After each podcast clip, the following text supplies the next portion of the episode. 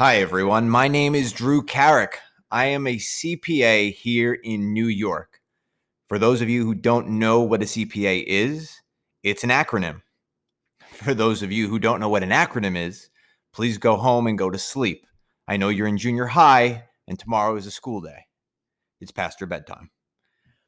But all kidding aside, a CPA is a certified public accountant, which means, unlike a regular accountant who is plain and boring, I am exceptionally plain and boring. I know this probably makes you all thrilled for an exciting and riveting podcast show that I'm going to put you on. CPA is really more like comedian. Psh, all right. But I couldn't do it. I just couldn't do it. Here I had put 5 years of my life into earning the highest possible degree in the field of accounting, besides getting a doctorate, but who would get a doctorate in accounting? Only to come to the realization that I absolutely hate accounting. And I wanted more than anything to be an entertainer like my grandfather. So here I am, putting on some bogus show for you losers who couldn't afford to pay for a real comedy show subscription. I kid. But my stupidity didn't end or begin with accounting. No, I've been on this path for quite some time. For some background context, I grew up as an average student in early elementary school. I'd even call myself a little slow, or as the PC community might say, underdeveloped. Don't worry, I'm staying away from politics for now. But as I grew up and hit around third and fourth grade, my brain really started to rev up. I'm like an old car that needs to get warmed up before it can really get going, or at least that's the analogy I use for my life. And the only difference between me and that antique car is that my dad wishes he had one and not the other. So, as I was saying, in this marathon called the American education system, I started really hitting my stride in the 8th mile. I'm going under the assumption that you all know a marathon is 26 miles. This is a comedy show podcast, not a classroom. And just because I'm in the front of the room doesn't mean I'm a teacher. Though now all courses are online anyway, so we're kind of in the same boat. The thing of being smart, though, for better or for worse, is that you have new challenges and opportunities presented to you. So I had the chance to take AP classes to earn college credits. By the time I finished high school, I had earned 33 college credits, and that's an entire year of college. This gave me the chance to possibly have the easiest college career of all time, since I could have literally taken a quarter less of the courses. But I said, fuck it. Why have fun when I can have anxiety? So rather than enjoying the greatest 4 years of my life, I graduated college in 3 years. Hooray for me. I'm a super nerd loser. I mean, what type of drugs were in those Flintstone-sponsored multivitamins that made me want to spend less time in college? For the longest time, my friends called me the dumbest smart person they knew. I never understood why. Now I understand why. And it didn't stop there. High school? Please. College? What a joke. Grad school? Bring it on. I decided to stay at my college, the one smart thing I did, Mount St. Mary's University, for grad school, and I even got a graduate assistantship position, which helped me pay for it. And that means I can get 7 classes per year paid for and spend 2 years in college before I have to start working. But you know me, fuck it. I'm going to do 1 year so I can start work at a desk for the rest of my life doing boring shit that I hate even faster. And I'm even going to pay to do it quicker by doubling up on courses not covered by the graduate assistant position. I'm a genius. But you know what? It taught me a valuable lesson. What it takes other people sometimes until their 30s to realize, I was able to discover before I was legally able to drink. Mom, you were right. Life sucks, and then you become an adult. But I'm on a mission to make it suck less. So buckle up, boys and girls and trannies. It's time to get pitted. But fair warning, don't step in until you're ready.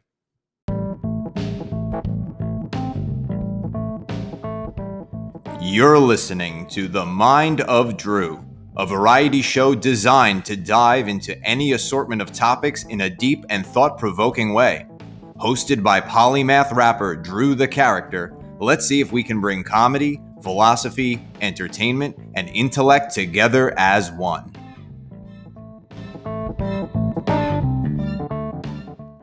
Thank you, everybody, for listening again for this week. I hope you enjoyed my little comedy sketch intro. I think that might be my thing. I'll just have these variety show style intros in order to formulate some sort of format for this show. You're probably curious about the last line, "Don't step in until you're ready," and the significance of that.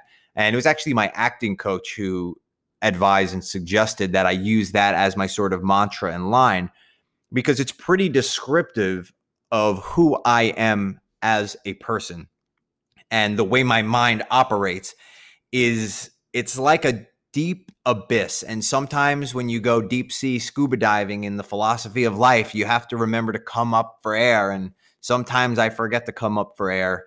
Oftentimes I forget that I have to eat, and I find myself creating content or brainstorming or working on ideas or just being lost in thought for the entirety of the day. And the next thing I know, it's 4 o'clock in the afternoon and I haven't had breakfast yet. So my mom comes home and I'm making eggs and bacon, which there's nothing wrong with having eggs and bacon in the late afternoon or having it for dinner. It's just, you know, not standard, not the norm, not the normal. Then again, I'm a unique person and I'm not the norm or not normal.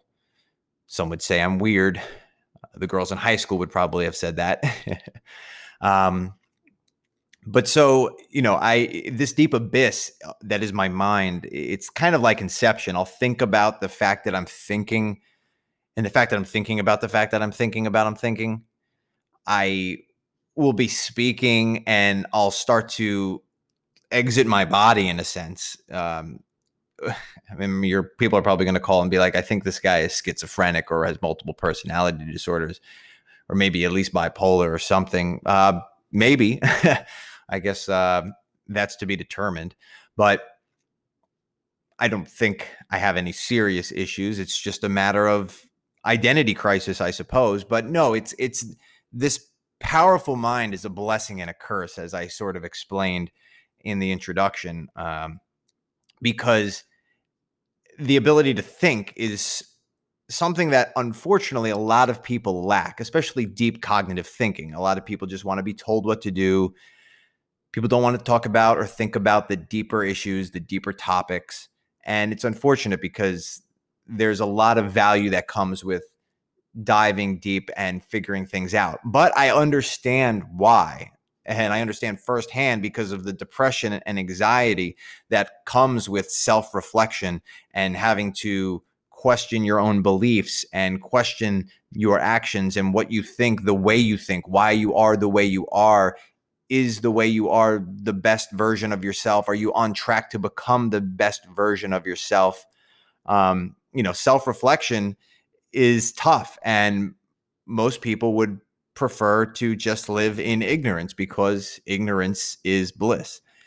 So when you have my mind that you enter, you're now entering this non-safe space because it is very raw, it is very authentic, and it dives into deep topics and discusses things that a lot of the time people don't want to think about, and their brains can't necessarily always handle the depth, and not because it's so sophisticated and because it's difficult to comprehend, though a lot of the times it is difficult to comprehend, but that's why they call me the Prince of Analogies, because I have found one of my talents as a polymath, which I have many, but one of my unique skills that I think is actually a skill unique to polymaths, in the fact that we have this ability to understand so many different disciplines. You know, I have always spoken about my ability to translate to the IT department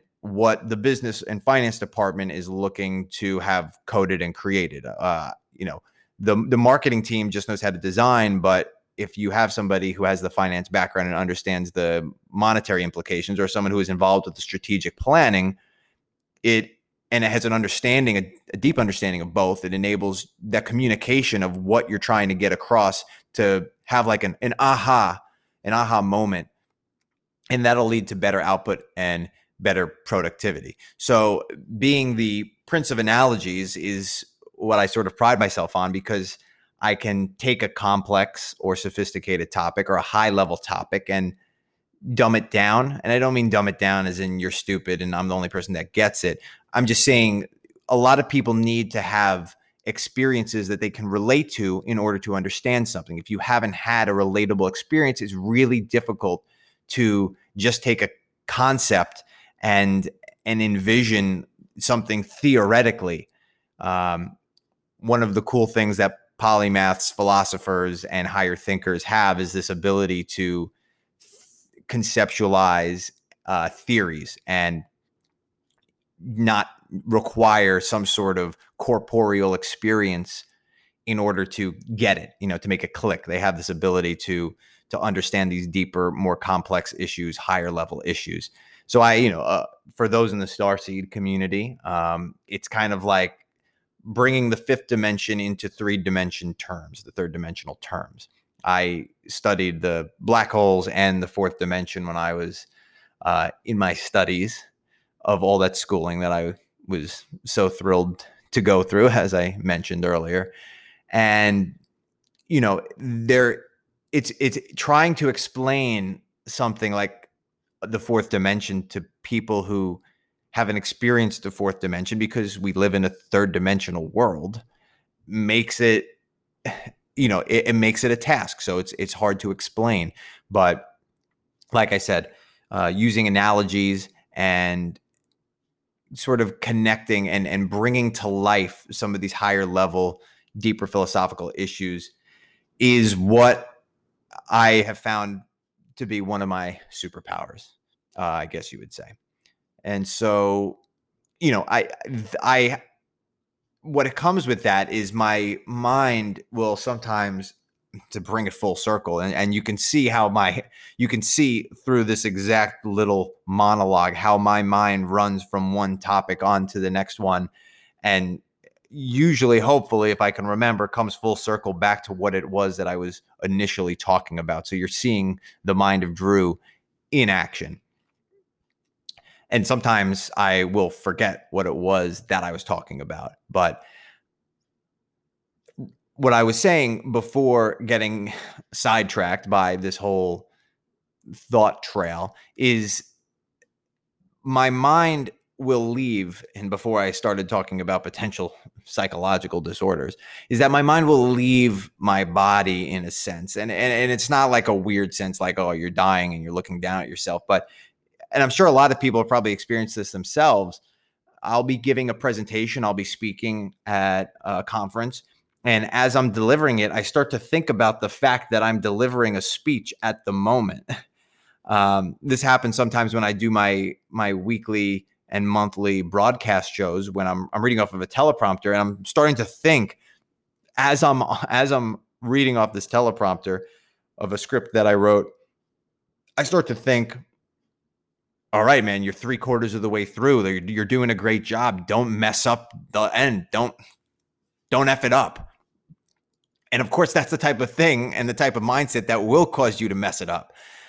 But I could be speaking on something, I could be in a meeting, and I'll be in such a good groove, but then my mind almost checks back in, and it's not just my body and my brain autonomously going about spewing the knowledge or spewing the words. I start to think about the fact that there are words coming out of my mouth that I am formulating in an instant. These thoughts are coming together, becoming words, and then being outputted through my mouth, through a whole chain reaction of nerves firing from my brain. And where do those thoughts originate? And some brain scientists will talk about which cortex it comes from, and your prefrontal lobe having, your cognitive thinking and your ability to plan. And, I always talk about how I'm pretty sure when I was a kid, I remember this happening, is my dad was working on the roof, and I wanted to work on the roof too, but obviously it was dangerous for me as a 6-year-old to go work on a roof. I might have even been younger than 6, honestly, maybe 4 or 5. And my grandparents had purchased for me a mini house in the backyard, a little plastic playhouse. And that's where I hung out. It was my little clubhouse. So I was like, well, I could work on the roof of my little playhouse. But of course, that's plastic, and I didn't have any equipment. And I was also a kid and not really the best climber. So I managed to get myself up on this plastic roof thing, but there's nowhere to grip onto. So I slide off and I slammed the back of my head on the concrete basketball court part of the backyard. And I remember waking up in the bathroom, and I was okay, but I definitely blacked out for a hot second. And I'm pretty sure that messed up my medulla oblongata. And I paid attention enough in my AP bio classes to know that controls my automatic functions. And I've always blamed the fact that I have this drooling. It's not really drooling. I'm not really drooling when I'm sleeping anymore. That's a kind of like a kid thing. Though there's definitely plenty of adults that drool. And I've certainly drooled before, so I can't say I haven't done that. But the remembering to just swallow your saliva, a lot of the times I find I'm like, oh my gosh, I'm talking. And next thing I know, my mouth is filled with saliva, and I totally forgot that I was supposed to swallow. So it's those sort of automatic functions that run, you don't think about breathing, you just breathe. So I know about the medulla oblongata and those sort of the function that it serves in the unconscious actions and bodily motions that occur. I have this more conscious, it's almost like a subconscious. My subconscious steps in and starts to separate from my aware conscious, or takes over my aware conscious. And so I am speaking and I'm talking about a topic or presenting a certain topic. And then I start to think about the fact that I'm presenting this topic. And it's kind of scary, because you're like, I don't want to mess up, but I'm being distracted right now. I might start talking about something totally ridiculous. But fortunately for me, I guess fortunately for me, my brain is perhaps powerful enough where it has enough RAM power to operate 2 applications at the same time. So I can entrust that the words that my brain is formulating are going to come together into cohesive sentences that make sense to the audience. And they don't recognize the fact that I've somehow escaped my mind and am looking at my brain activity from an outer mind standpoint. It's truly embracing the me, myself, and I concept. And maybe that's just quarantine and lockdowns keeping me from becoming a normal person. I'm making friends with myself. No, I've actually been able to enjoy the summer well enough, just because I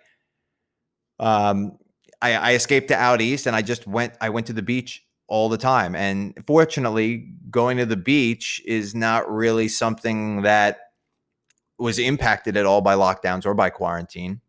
So I was able to go about my business pretty much as usual. I have the people who are close to me, my close friends from out here where I live. And we just went on the boat. We went to the beach and we enjoyed the ocean and the water. And honestly, the best thing you can do is get out. I mean, being inside lockdown is not a good thing. It is a bad thing, and it harms people physically and mentally. It hurts your immune system. It destroys your mental health when you're not interacting with other people. It's really bad. And the damage, I would say, outweighs the benefit. But I've been fortunate because I enjoy going to the bars, sure, but I don't need to go spend money on an $8 beer when I'm trying to get in reality TV form, right? No one's going to pick me up to be on Too Hot to Handle if I'm looking like the Michelin Man. And, I never felt the need to go out to the bars that much. I mean, it's definitely nice to get out and go do something for sure. But really, I'm just going to hang out with the same people that I'm hanging out with here. So what's the real benefit? So yeah, point is that this sort of escaping from my mind while my mind is operating is a really unique aspect of my brain, of the mind of Drew and how it operates. And that's how I end up on these crazy, thought trains. I loved that game that used to play where you just go around in a circle and you say the first word that comes to mind after the person before you says something. So it could start off as, okay, green, grass, tree, leaves, fall, spring, summer, sun, sky, cloud, plane, vacation, islands, and it goes, you see how the mind is able to make these connections. And it's honestly really cool. I think it's just a really neat thing, the way that the mind operates. And it's something I'm so intrigued by. And again, being a polymath, everything is interesting to me. So I take the time to research and become versed and knowledgeable on a variety of different topics because all the topics are interesting to me. I mean, you're not going to go research and look up something that you don't really care about, but I've found that almost everything I somewhat care about. And so if I'm watching something on the History Channel, though I don't really watch TV much at all, but if some sort of historical event pops up, I'm curious about it, so I look it up. Obviously the Columbus Day, Indigenous Peoples Day debate, if you want to call it that, is, a topic that comes around once a year. Everybody starts kind of talking about that. And I got genuinely curious. I'm like, what actually is the history of Christopher Columbus and what's his whole backstory and stuff? And it turns out it's not really everything that you think, but the point is that people wouldn't know it. You'd just be taught, oh, he founded America and then he, he killed a lot of people, but it's really not quite like that at all. There's a whole backstory that goes into it, which is pretty cool. And that's the type of stuff that, like I said, I'll go research, I'll go look up, I'll look into it in order to just become more well-versed and become more knowledgeable on different subject matters and different topics. And I think that's important. And that's why that brings me to perhaps the most significant and important point of this initial episode, of course, beyond the just who is Drew initial episode, is that I plan on bringing on other not like-minded, but high-minded individuals. I don't mean, get stoned and come on the show. I mean, people who are part of the coterie of higher thinking. The coterie of higher thinking is actually a networking group that I was part of, the founding of, and a member in back in college. And it doesn't exist anymore, but the people who are in it, it's more so a mindset. It's a mentality. It's not an official organization by any means, but it's your circle of people who, you can have high level discussions with. They're not going to shy away from talking about deeper topics. They understand the importance of gaining new perspective, of thinking about different topics in a different light. I had a tremendous conversation just earlier today with one of my good friends, Phil, who is down in Maryland. And I wish I had recorded the entire Zoom call. We ended up only recording the part where we were working on business plans. And afterwards, we ended up having an hour-long culture and society discussion just on marginalized groups and the different opinions people take on politics and the sort of, progressive movement, and will cancel culture create an implosion? And is progressivism, is there an end to it, or does it just keep on going? And is that bad or is that good that that happens? And what's the current status? And the fact that people, I don't know what's going on in Nebraska, and the people in Nebraska don't know what's going on in New York or on Long Island. And there's no way to possibly know because we're not actually seeing it. And especially as you have this sort of distrust in the media and the reporting, like you're only relying on what you're being told. And we both spoke about how, you know, how you need to actually speak to real human beings, and people have gotten lazy and they just want to tune into whatever the quickest feed is and just read what it says and then accept that as the sort of truth. But it's not the same as getting to talk to an actual person who will give you a new perspective. And Phil is just absolutely brilliant from taking a level-headed approach and being able to, you know, we have a mutual respect for each other at the highest level.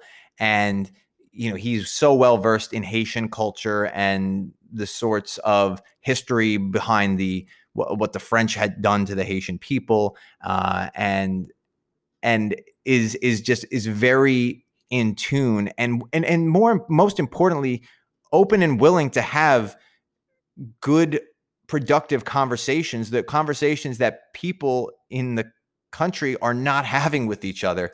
And that's why I felt like our conversation was so important and why I'm so mad that I did not record the entire thing, because it was such a valuable conversation, because I have, of course, the perspective and the stance that I come from, and he has the stance that he comes from, but we're both able to come together and put things into relatable terms that represents the views that a lot of the people who are on our side come from, but how it's often misled and misinformed, and how people are often misguided into believing it's one thing instead of another. And really, perspective is the most important portion of this.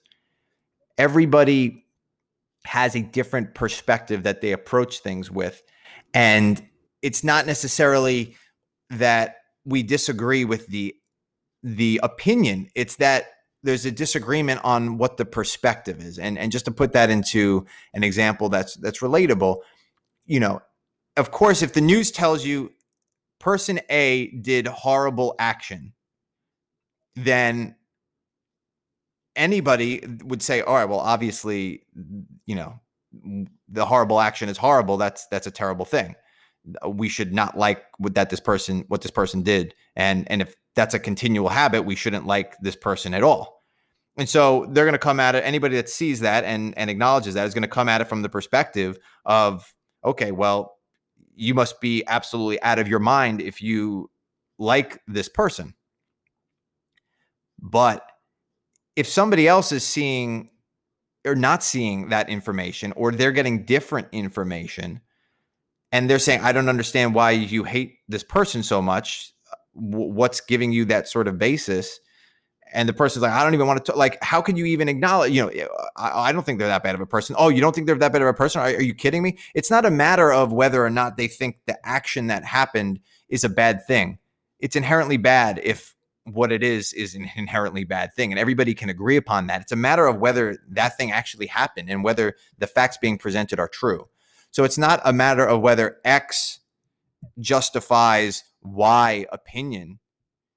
If X is true, Y opinion is absolutely correct. The perspective is X a valid point?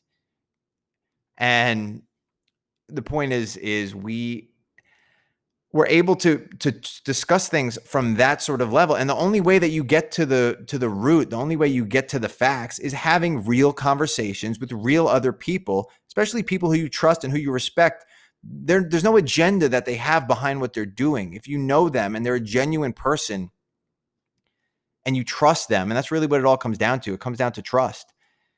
If they're that person and you trust them, then there's no reason that you should ever feel that you're not being understood, because they will present the information to you as a trusted individual. And then that's how you start to understand. That's how you start to understand perspective. And so I am excited to have people like Phil come onto the show and discuss different cultural and society things, because these are important issues that need to get spoken about. I have many other friends who are in this coterie of higher thinking, right? This network of, or group of high thinking individuals, ambitious people, not just going through the motions of life, want a white picket fence, a car, hopefully a fund to send their kid through college, and maybe one day they can, finance a jet ski. We're talking about, movers and shakers, but most importantly, people who are trying to make an impact in the world, and they're not afraid of these big conversations. They're not shying away from deep human issues and things that are important to talk about, because it's part of the self-reflection process. And anybody who knows me knows I am an Aristotelian, and self-reflection is everything. It is critical, and it's what enables you to grow as a person. And the purpose of life is to continually grow so that you can eventually fulfill your function and perform that function as excellently as possible. Eudaimonia. And there's a reason why I have that tattooed on the inside of my bicep, because it is such a significant thing to me and really to everybody, whether they recognize it or not. We're all trying to achieve this sort of state of happiness. And some people believe it comes in the next life. Some people believe it's having immediate pleasure now. Some people believe that you grow towards figuring out what it is. But when you get to the point where you are living a fulfilled life and living it excellently, you will be able to achieve that sort of state of happiness. And the goal of this is to have those tough conversations, which aren't necessarily going to be enjoyable. And sometimes they'll make you happy. Sometimes they'll make you feel smarter. Sometimes you'll feel distressed and confused. That's why we'll always be there to continue to have these conversations, to continue to broadcast them, because they're important to be heard. And the hope is that we can grow and evolve as a society, as a humanity, as a human race, as a planet, and elevate our consciousness and elevate our minds. And that only happens when we elevate the level of conversation we have. So the easy way is to talk about simple three-dimensional things like sports and politics, platform politics, identity politics, food and, pleasure, going out, drinking. And sure, it has its place. You don't want to deprive yourself of enjoying life, because life is a gift and it is a blessing and it is a present. But it's all about balance. I am a Libra. It is all about balance.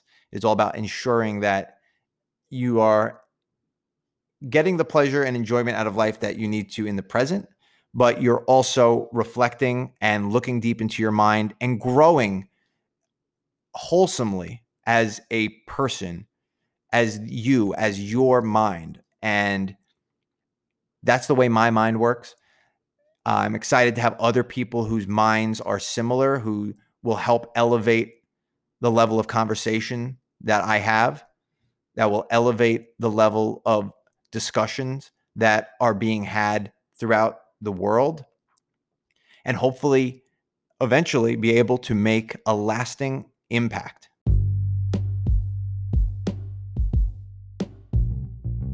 So with that being said, this has been The Mind of Drew. I am your host, Drew Carrick, and I'm excited for you to join me on this journey as we elevate the level of consciousness and the level of conversations in our society.